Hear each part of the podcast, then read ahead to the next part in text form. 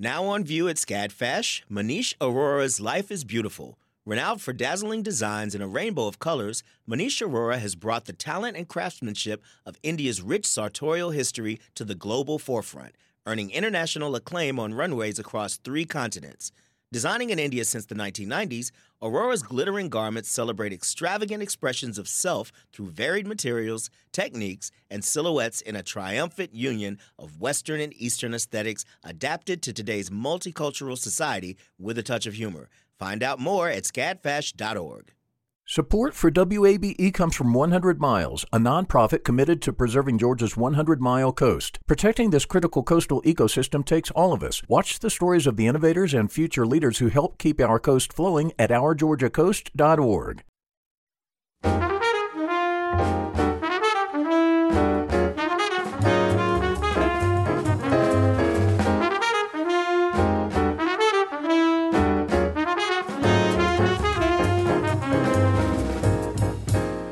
WABE in Atlanta. This is City Lights. I'm Lois Reitzes thank you for listening. Yeah. What is it good for? Absolutely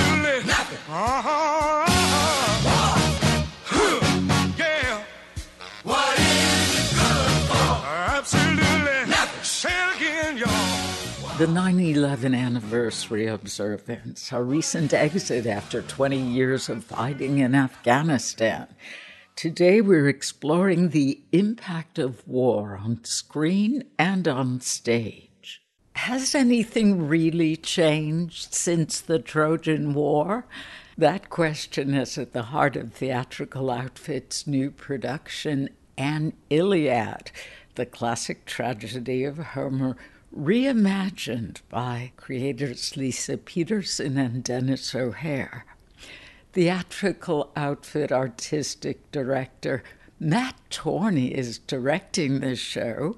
He joins us now via Zoom with actor Lee Osorio, who portrays the poet. Welcome back to City Lights. Thank you so much, Lois. It's wonderful to be here. It's always a pleasure to speak with you. Matt, An Iliad is the first in person production at the Balzer Theater since the pandemic hit. Why did you want to return to the stage with this show? well, the times that we're living through, I think, can only be described as epic. Mm. So, when we were looking at plays and, and imagining all the different possible seasons, um, that we were going to return to the theater with. We were looking for something that could capture the scale of the times we're living through. And particularly when everything is moving so fast and, and changing so fast, there seemed to be something rich in looking back to beginning stories, origin stories, the first stories, so that we could uh, look at them through fresh eyes and test ourselves against them. Um, and when we found this one, the Trojan Wars, two great nations fighting with one another, the sense of chaos, the sense of intensity, it just all felt incredibly familiar. Um, and then when we got into the, the nitty gritty of it, it, it even begins. Uh, I think it's in the second chapter with a plague. So it seemed it seemed to be um, both timeless and very relevant. The Iliad is considered the oldest work of literature in the Western canon. It's been around for over 2,500 years. What new insights does this adaptation provide?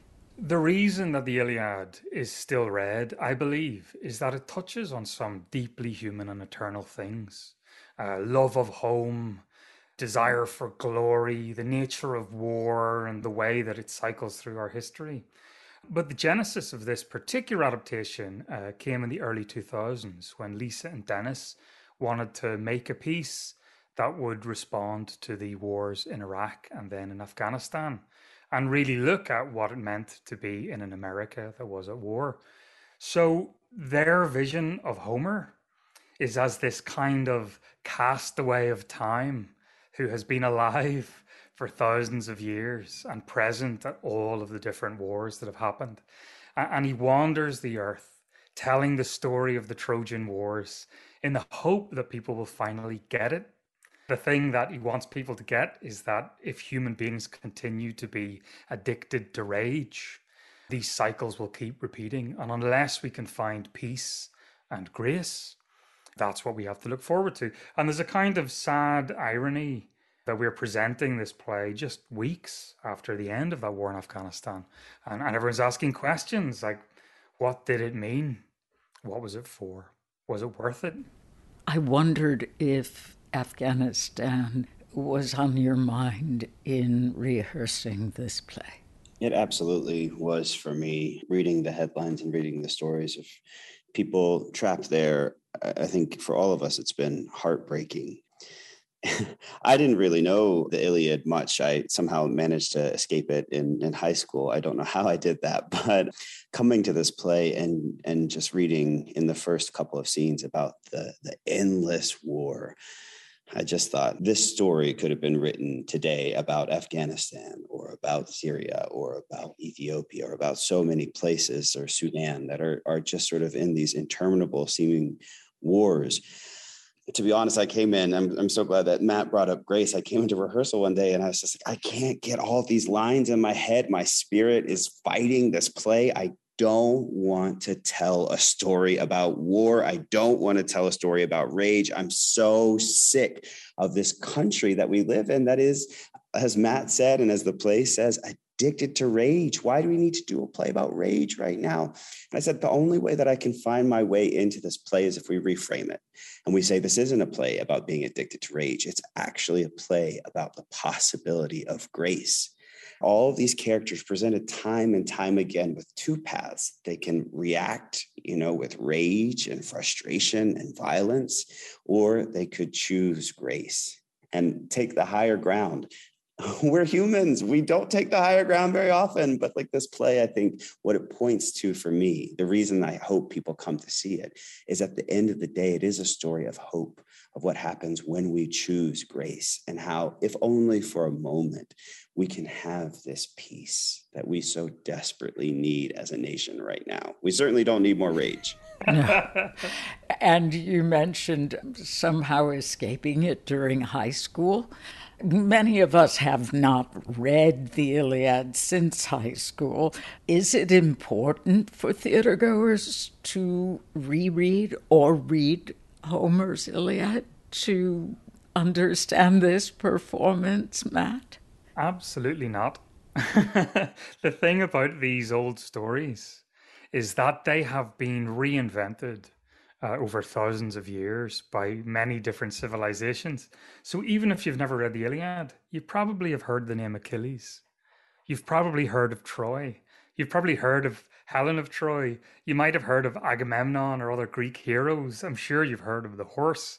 It's like the myths of it are bigger than the story itself. And really, that's all you need as a way in. The thing that's sticky about the play and about the story are the images that it contains and these sort of unforgettable characters. Uh, one thing that we keep saying in, in rehearsal is that some of the best bits of the play are actual straight translations from the Iliad, conversations between characters thousands of years old.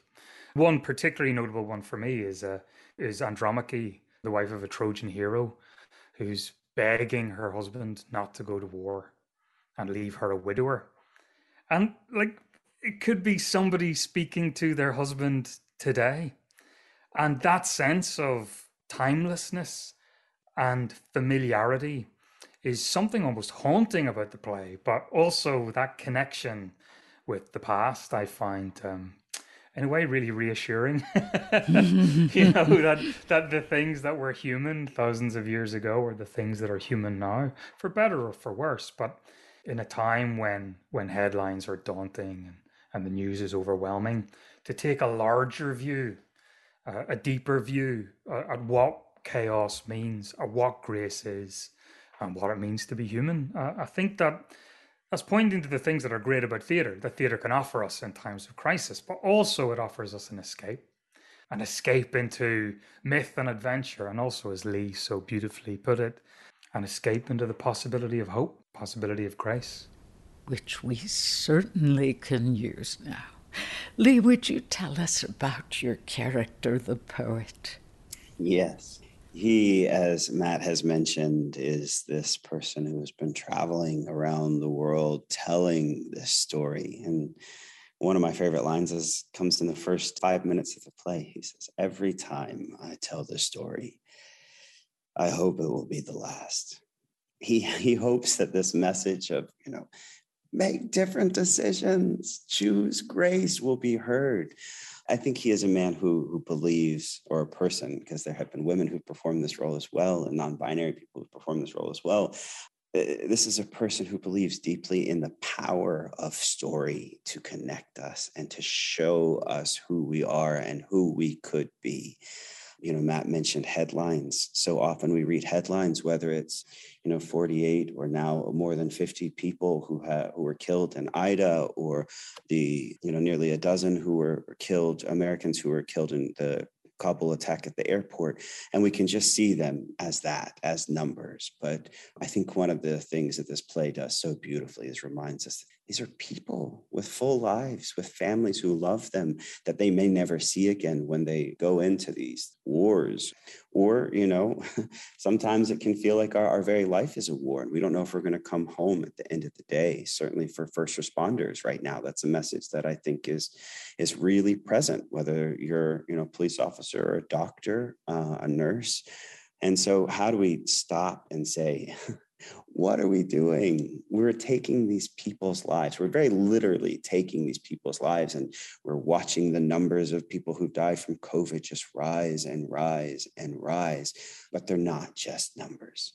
They're not just numbers. They are people. And, and I believe they're people worth saving. So, how do we put aside our rage and the polemic nature of, of current day and actually come together to find some peace and to save lives. And I think that's really the goal of, of the poet and the goal of the piece that Lisa and Denis have created. If you are just tuning in, this is City Lights on WABE. I'm Lois Reitzes speaking with theatrical outfit artistic director Matt Torney and actor Lee Osorio. Some of the script includes classical Greek, I read. It does, which has been uh, uh, it's been fun. It's really beautiful. The play actually opens with just a little bit, and don't worry, audiences, uh, it's not a ton. It's very you know sparse, but it is it is just a beautiful the way that um, and I am totally going to butcher this, but Matt can help me out. It is in hexameter. Matt, help me out here. Yeah, it's just the, the rhyming scheme is hexameter, which is it's like sort of six couplets to a line, or like six six beats to a line as opposed to Shakespeare, which people would be more familiar with, which is pentameter, which is five. And the way that it was written and the language that it was recorded in was designed to be sung, not to be read. So when you hear woven throughout this piece these moments of sung Greek, I hope it just sort of bends time a little bit. it's like a little trick of the mind, as you, you can imagine what it what it might have been like to to be there. 2,500, 3,000 years ago. What was it like to read and memorize the ancient Greek League? I was very fortunate to have some great dramaturgical help with this, and that's right. It, it, was meant to be sung, and you and you feel that in in the rhythm. So the first sort of phrase that is sort of repeated throughout is "Menenai tetea pelea choi chaleos," ulomanen et muria kaios agegete polas dipti musayu keas absen hero am. And I probably butchered that for anyone who is out there and actually speaks ancient Greek. But I've sort of fallen in, I mean, not enough to actually, you know, go back and, and learn ancient Greek. But um, you know these phrases they there's something magical in it you sort of understand the birth of theater if someone could come on and, and it's almost like an incantation the way that the lines are written the rhythm i mean it, it sweeps you into the story even without understanding the language so yeah i, I think it's really wise that uh, they included that in there oh it was gorgeous to hear you read it i was swept up right now What is modern day about this tale? The creators call it an Iliad. No pretense about this being the Iliad. So, what modern or contemporary references appear in the script? So, I think the big way in which Lisa and Denis reinterpret the play is looking at the Trojan War as the first in a long line of wars, uh, many of which are very similar, uh, and many of which are mentioned in the play. And by considering the Trojan War as like a protean war, the first of a series of dominoes to fall. It points to this idea that war is something that repeats, and the circumstances for war that arise are things that repeat. That the things that we are living through today are things that people have lived through before. And that if you understand what you're living through as part of a cycle, rather than the Trojan War, it's like a war in a list of wars, rather than the moment that you're in, it is a moment it just offers a different perspective and a different historical understanding. So the play contains these glimpses of ancient Greek. And then there's modern translations of passages of the Iliad. And then there's very contemporary language. And you just get the sense that the images in the play can be understood and seen with many different eyes. That when you're talking about warfare in the desert, it could be sandals or desert boots.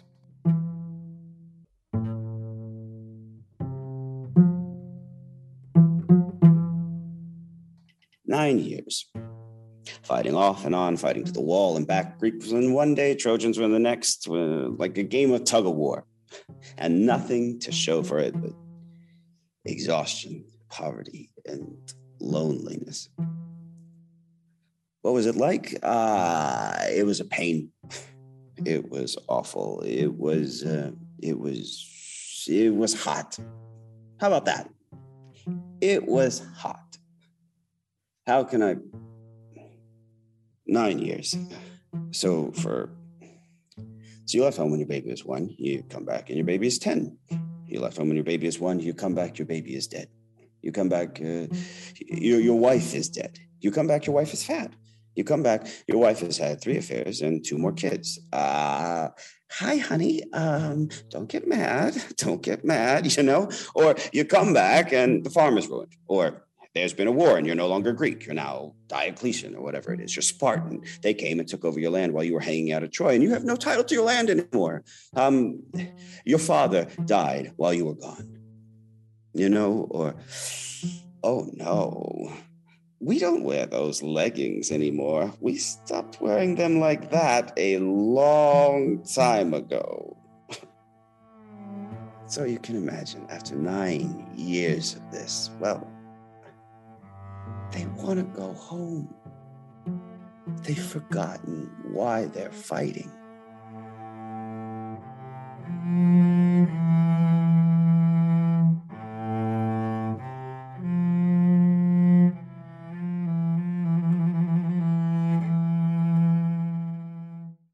the sense of time bends and this is something that's reflected in in the design as well there's like there's little glimpses of things from different eras to put everything in sequence rather than a singular myth where all the truth lives. It's more like a trail of breadcrumbs um, towards some deeper truths and deeper understandings. You mentioned the fact that poetry was sung, was meant to be sung in ancient Greek drama. Would you take us through the music that Deesha Oliver performs in this production? Yes, first thing to say is that she's amazing and it's going to be fantastic. And after having not been in a rehearsal room to rehearse a play in a, in a couple of years, to have an extraordinary musician playing cello alongside your work in a very organic fashion is, is just brilliant. And uh, uh, the past week or so, working with Deesha and Lee on building the score live in the room They've been really special days that have opened up new understandings of the images and, and the language. So the score is a collaboration between Deesha and a group called Multiband, who we've worked with a lot over the past year, uh, who are a collective of, of designers and engineers who bring a lot of different brains to the table.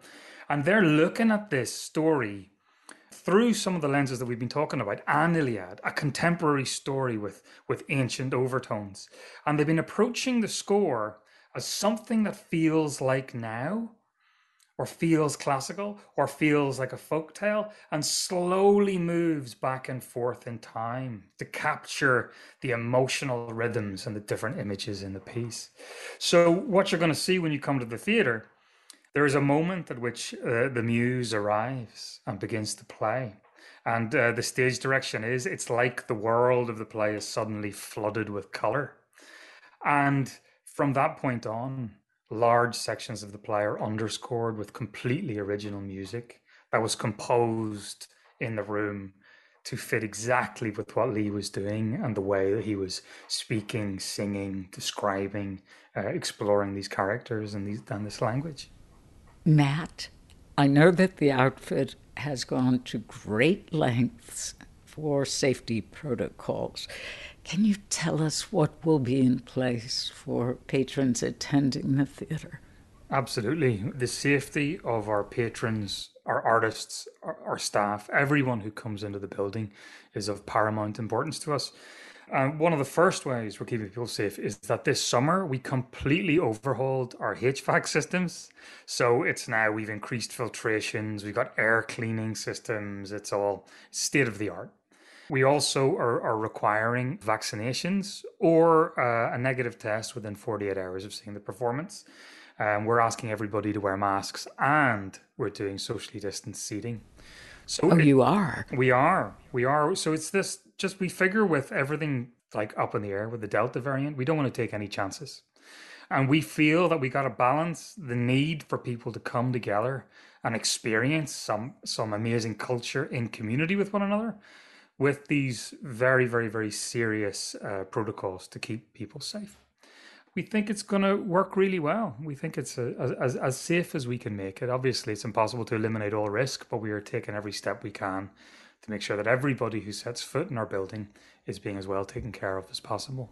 Matt Torney is the artistic director of Theatrical Outfit and director of An Iliad with actor Lee Osorio. An Iliad will be on stage September 15th through October 10th in the Balzer Theater at Herren's. More information is on our website, wabe.org slash citylights. In a moment, we'll continue exploring the impact of war with Emory University film professor Tanine Allison. You're tuned to WABE Atlanta.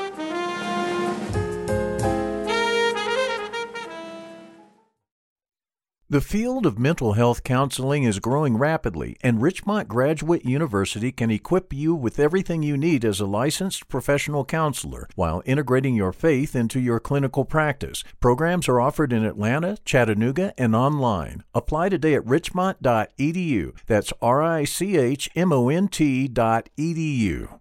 You love free, and at Ameris Bank, so do we. That's why we're proud to offer worry free, hassle free Ameris Bank free checking. Manage your money your way with convenient access to digital, mobile, and telephone banking, all with no monthly service fee or minimum balance requirements. At Ameris Bank, we're with you. For more information or to open an account, visit our local bankers in person or online at amerisbank.com slash free checking. Other fees such as overdraft fees may apply. Ameris Bank, member FDIC, equal housing lender. This is City Lights on WABE. I'm Lois Reitzes. Thank you for listening. As soon as cameras could take moving pictures of combat, war became a popular subject for narrative films. Emory University film professor Tanine Allison is a scholar of war related cinema.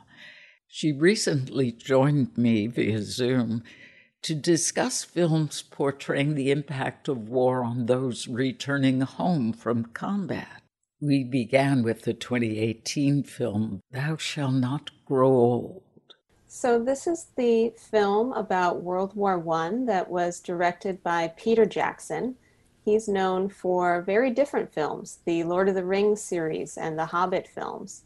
But in this film, They Shall Not Grow Old, he made a documentary about World War One, which is something he, by the way, is very fascinated with. He has one of the largest collections of World War One aircraft in the world. So he was invited by the UK's Imperial War Museum to make this film about World War One, and it was made in 2018 for the centennial of the armistice. And what he did was take documentary footage of the war from the Imperial War Museum and he paired it with audio interviews with veterans. These veterans were recorded in the 1960s, so it's authentic footage and authentic interviews. So it's really powerful just with that. But then what made it stunning, but also controversial, is that he took that footage, he colorized it, he converted it to 3D, he added synchronized sound, and smoothed it all out with digital effects. So it's just this really spectacular transformation of this footage. It looks quite modern. You look at these faces staring out at you as just being people, just like you. And you see their humanity in a new light with this processing. I wondered about that because at the beginning of the film, I just felt like I was listening in on diary reminiscences. The veterans whose voices are used all indeed sound very contemporary. And I thought to myself, well, goodness, how could they be so lucid if they're all approaching 100? But it was brilliant in the way Peter Jackson used the veterans' own words essentially to craft a script for what feels like a dramatized depiction of the Great War because of what you've described about the filmmaking. There were those who criticized that. There were some. The veterans who, as you point out, are really the stars of this film many people were critical of the visual style of it, but nobody really criticized the use of the veterans' voices on the audio track. There were some who wanted those voices to be identified. So they they just come at, you know, a great pace of just one voice after the next after the next to create an overwhelming sense of consensus. And so some people thought, well, you know, maybe we could identify these voices. Maybe they differed more than they, you know, thought the same thing. But um, it was really the visual style that made it controversial. Some people thought that it went too far in making it look modern and did not adequately respect the quality of the uh, archival footage as it stood. I thought it was extremely powerful. And some of what was most outstanding was the soldiers' comments about how much they felt in common with German POWs. They didn't see the enemy as demonized or as, as other. They felt like they were there to do a job and that the other ones, you know, the other side was there to do a job as well and that they were just all stuck in this tragic situation that felt pointless and meaningless and, and futile. In the beginning of the film, Peter Jackson captures that ridiculously naive spirit that pervaded about this will be over in a few months at most. And he even has some of them describing the early arrival on the battlefield as sort of like Christmas. And that all changes very dramatically when we get into the trenches. The fear that is conveyed in the trenches is simply stunning. You have a clip, and I was hoping you could set the scene for us. Sure. This clip comes at the end of the war and what you'll hear in this clip is the voices of those interviewed veterans discussing how they felt once the armistice was announced. There was a feeling of relief and gladness, I suppose, but no celebration. Uh, the staff officer shut his watch up and said, I wonder what we're all going to do next. There was no demonstration of any kind. Nobody said a word. Everybody just slumped away. The only way we could have celebrated with regards to a liquid would have been tea, that's all. It was one of the flattest moments of our lives. We just couldn't comprehend it. We had that sort of feeling that we'd been kicked out of a job. To some of us, it was practically the only life we'd known. What was one going to do next? It was just like being made redundant. That was very much the feeling of everyone. We were thoroughly upset. We've all got no work to go to. I don't want to go back. There was no cheering, no singing. We were drained of all emotion. We were too far gone, too exhausted to enjoy it. All things come to an end, and even a drama can go on too long. It didn't end with a whimper, but something very much like one. This eerie silence, one soldier described it as like a roll of thunder that just ends. And then he says, there was a feeling of relief, but no celebration. One of the flattest moments of my life. Yeah, it's quite sad. They fought, they suffered through this, and then didn't even get to celebrate the end. They felt drained. They felt like it was an anticlimax. There was no cheering, there was no celebration. It was just quiet. I thought that is such a telling story about the war that it didn't feel like we won. It just felt like a pointless exercise that didn't lead to any kind of outcome. And that the veterans themselves, the soldiers who now were facing this new future as veterans, that they didn't know what the future would hold for them.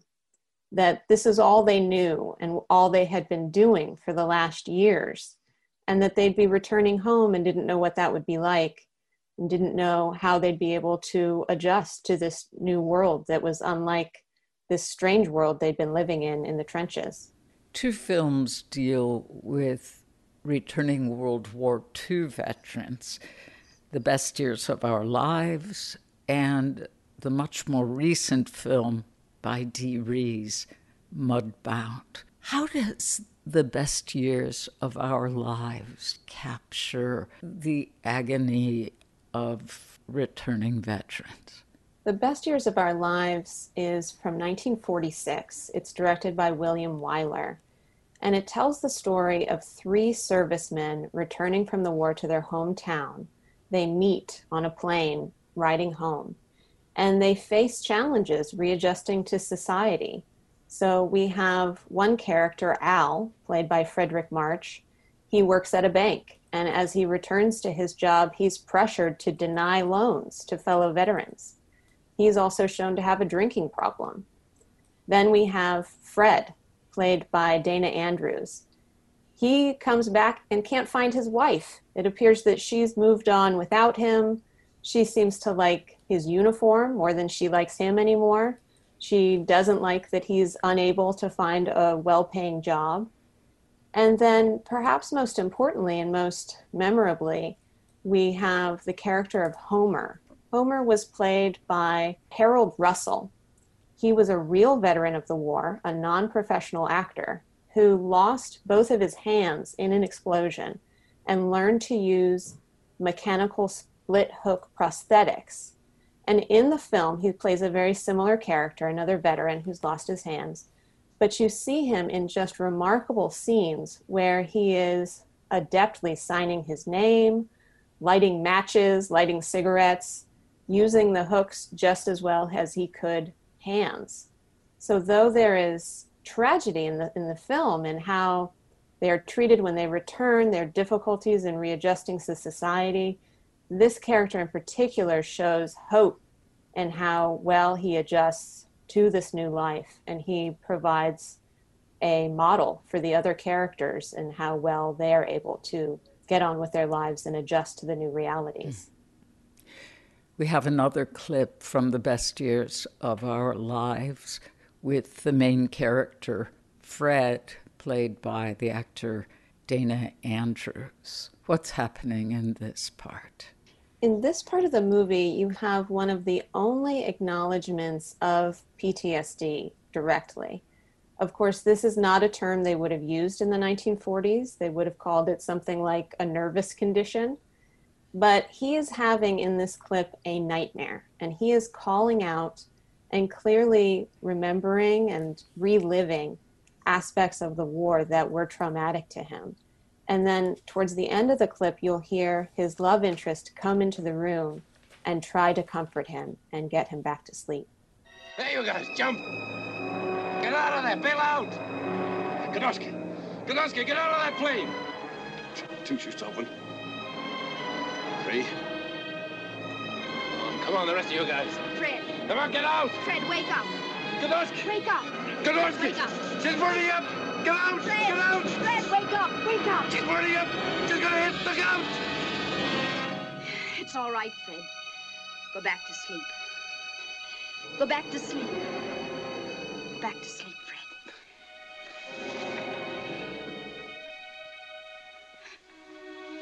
There's nothing to be afraid of. All you have to do is go to sleep. And rest. Another aspect of the best years of our lives that's striking is the difference in class background of the returning soldiers.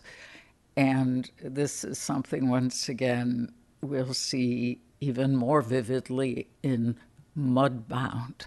But what does William Wyler say about how the social class of the soldiers plays out in their return to civilian life? Well, starting out as these three characters meet on a transport plane taking them back home, they come from different backgrounds, but we don't know that yet. We just know that they have this bond, this bond of brotherhood from having served. They didn't know each other while they were serving overseas, but only met on this flight, but in, you know, immediately connected with one another. When they return, they take a taxi home and you see them stop at the different homes and notice for the first time that there is a class difference. So Homer gets out first. He's in a middle class home, returning to his parents. Then Al gets out second. He's the banker. And so Fred, who's left in the taxi, is kind of amazed that he lives in this fancy high rise apartment.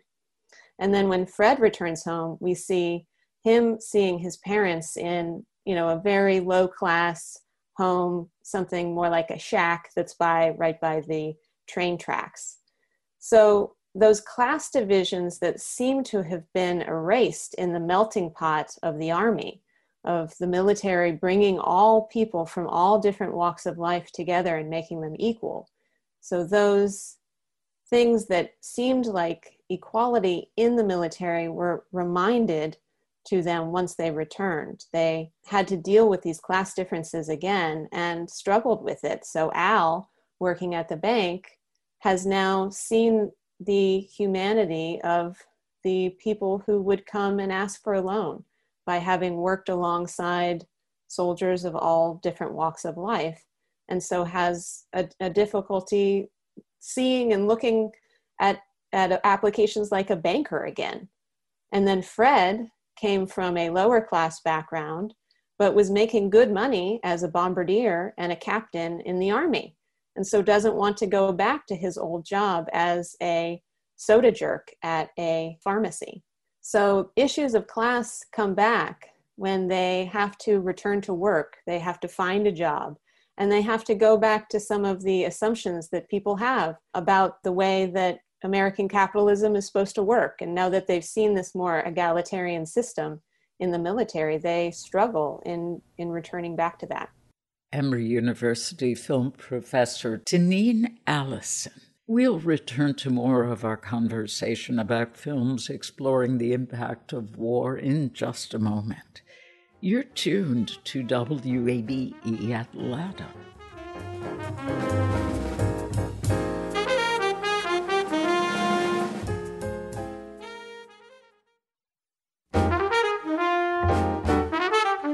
This is City Lights on WABE. I'm Lois Reitzes. Thank you for listening. Today we're exploring the impact of war on stage and on screen. Let's get back to my conversation with Emory University scholar of war related cinema, Tanine Allison. Class and race are center stage in Dee Rees's film Mudbound. Tanine, I think this is one of the most powerful films I have seen in recent years. How would you describe Mudbound? I absolutely agree with you, Lois. This is just such a powerful film on so many different levels. My nightmare's always the same. Mm. I scream. But there's nothing coming out. This place, this law, we don't belong to them. And I'll think of the farm.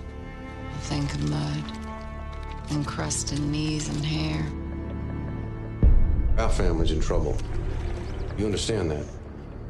Do you? What's the worst thing you ever did?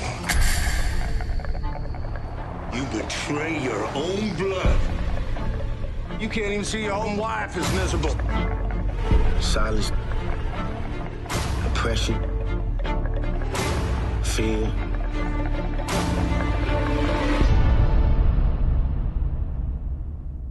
It would take an extraordinary man to beat all that.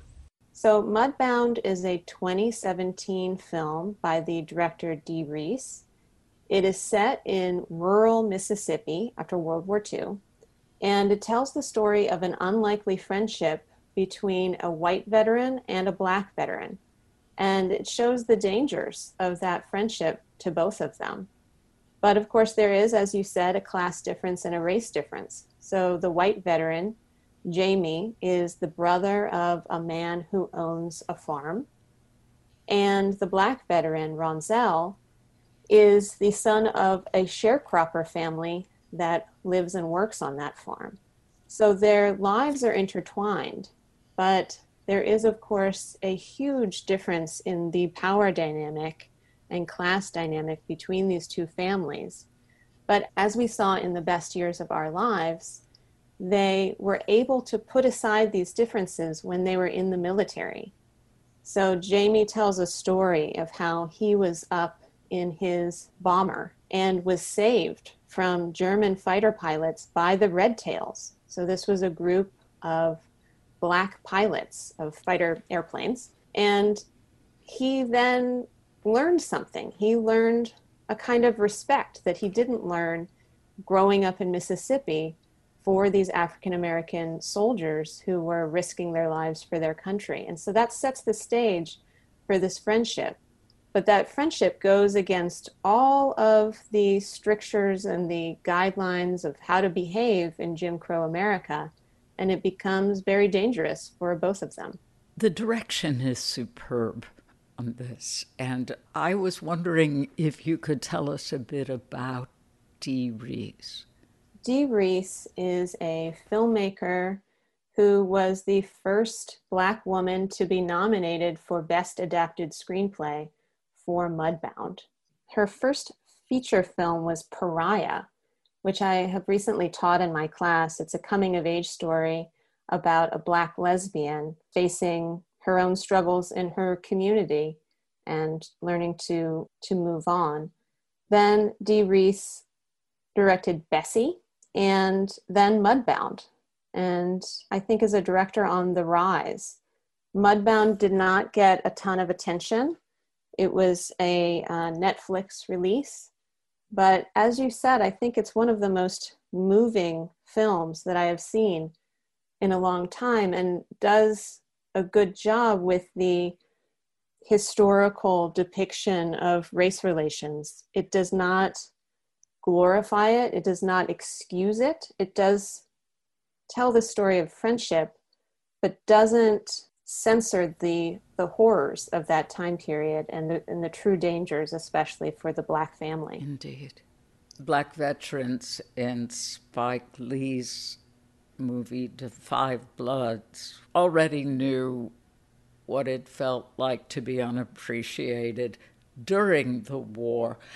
How would you assess this movie? Well, this movie is a follow up to Spike Lee's The Miracle at St. Anna, which was also looking at World War II soldiers, Black World War II soldiers. And he's now telling the story of four older Vietnam veterans who are Black. And in the film, they return to Vietnam, ostensibly to retrieve the buried remains of their fallen squad leader who was played in flashbacks by Chadwick Boseman in his last film role before his death. But really, they're going back to find buried gold that they previously stole from the CIA during the war. So, this is a, a wide ranging film, as Spike Lee's films masterfully are. It's a range of different genres. You have elements of the heist movie, the combat movie, there are documentary sequences, it's an action film, it's a drama. But at the core of it, it's about this friendship and this bond that the four Black veterans have felt since they forged that friendship in combat. And they've been connected since that time. They're reconnecting now. It's like a reunion. But they're going back to Vietnam and facing some of the consequences of their actions there and facing the ways that their lives have unfolded in different ways. Spike Lee has a superb cast in The Five Bloods. I mean, it, it goes from one actor to the next in who is affecting you the most in scene to scene. Did you feel that this movie could have been shorter? I think so. I mean, I think that Spike Lee because he can, because he's one of the best respected directors of his generation, he can do whatever he wants and, and pack it all in. And I feel like he he does. Like if he has an idea, um, even if it is audacious, he puts it in there. But I think it allowed for a lot of complexity. So you have who I think is the star of the film, Delroy Lindo, who plays Paul, and he is looking to find this gold to improve his own life. And he feels entitled to that because of his service to his country. But then you have Jonathan Majors, who I'm very much enjoying Lovecraft Country on HBO. He plays his son, his estranged son, and he can't understand his dad and his dad's sympathies. And then the other veterans that we have here, played by Clarke Peters, Isaiah Whitlock Jr., and Norm Lewis, they all have their own political commitments, including to the Black Lives Matter movement. So it really allows you to show the complexity of this generation and the way that it intersects with the movements going on today. Yeah. And if we began with the condition known as shell shock in World War One, we now have come to when PTSD is the acronym used to describe the soldier's trauma and being haunted. What can you tell us about the clip we'll hear? So, this is a short clip in this scene. Paul, that's Delroy Lindo, talks about seeing ghosts. And so he is, like in previous films we discussed, seeing and having nightmares about his past and imagining that it is still haunting him. And then you'll hear the group putting their fists together and declaring themselves the Bloods. So, again, showing the bond that they had during wartime that they still have even today. I see ghosts, y'all. I see ghosts. What happens to all of us, man? Have you seen them too? Yeah. Huh? Dad come to you at night. Huh? Stormy Norm comes to me damn near every night. Now he talked to you like he talked to me. Yeah, come on. Oh, I don't think so. Come on. Why did you include American Sniper as one of the films to watch? I think American Sniper speaks to our current moment. It's telling a story of a man, and since we're talking about race here, we can note a white man who felt an extreme commitment to combat, but then was traumatized by his experience and had difficulty returning home and readjusting, as we saw in some of the other films. It was controversial. Um, it did tend to present the war in Iraq as a black and white conflict between good guys and bad guys. Some of that comes from the memoir on which American Sniper is based. That was written by Chris Kyle. Chris Kyle was known as the most lethal sniper in US history. So some viewers, some listeners may not want to go there just because of that and because of the controversial parts of his memoir. But I do think that it speaks to the way that even a hero, a John Wayne type character like Chris Kyle, is now going to therapy for his PTSD. We see that in the film. And that that speaks to a kind of patriotism that is in our society now that's built around this warrior culture. This warrior culture is also built around a certain kind of white victim hero that I think is exemplified in this film. Tanine, what drew you to make combat on film your specialty area? I feel like war movies are often dismissed as simplistic, as propagandistic, but there's so much complexity and ambiguity in them. And I think in all of the movies we've talked about today, there is that ambiguity that you can interpret it in many different ways and have an insight into an experience that might not be your own. Now that we no longer have the draft in this country, not many of us actually serve. And we do need to understand the situation that our veterans have found themselves in so that we can make better decisions going forward about how we wage war and whether we wage war. Emory University film professor Tanine Allison. More information about the movies we discussed is available on our website, wabe.org slash citylights. You've been listening to City Lights, our daily exploration of arts and culture. Catch an encore broadcast tonight at 9. Tomorrow at 11 a.m., comedian Paula Poundstone stops by. She'll be performing in Atlanta at the Buckhead Theater this Friday. If you missed part of today's show, you can catch up on our website, wabe.org slash citylights. There you'll find our complete archive of interviews so you can listen to City Lights on your schedule. City Lights senior producer is Kim Trobes. Summer Evans is our producer, and our engineer is Shelley Canavy. I'm your host, Lois Reitzes. I would love it if you'd follow me on Twitter at L O I S R E I T Z E S.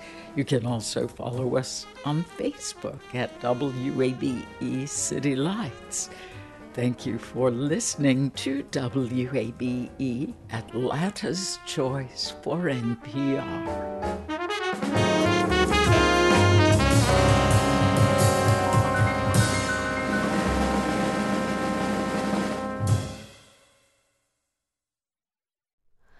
Hi, it's Terry Gross, the host of Fresh Air. We bring you in depth, long form interviews with actors, directors, musicians, authors, journalists, and more. Listen to our Peabody Award winning Fresh Air podcast from WHYY and NPR. The world is full of mysteries. Are ghosts real? Is that yogurt expired? Hey, the unknown can be scary, but when you donate to WABE, you know where your money is going. Your gift supports the journalism that keeps you informed and the programs that pull back the curtain on complicated stories. Help us make the world less mysterious. Become a member now. Go online to wabe.org/donate and thanks.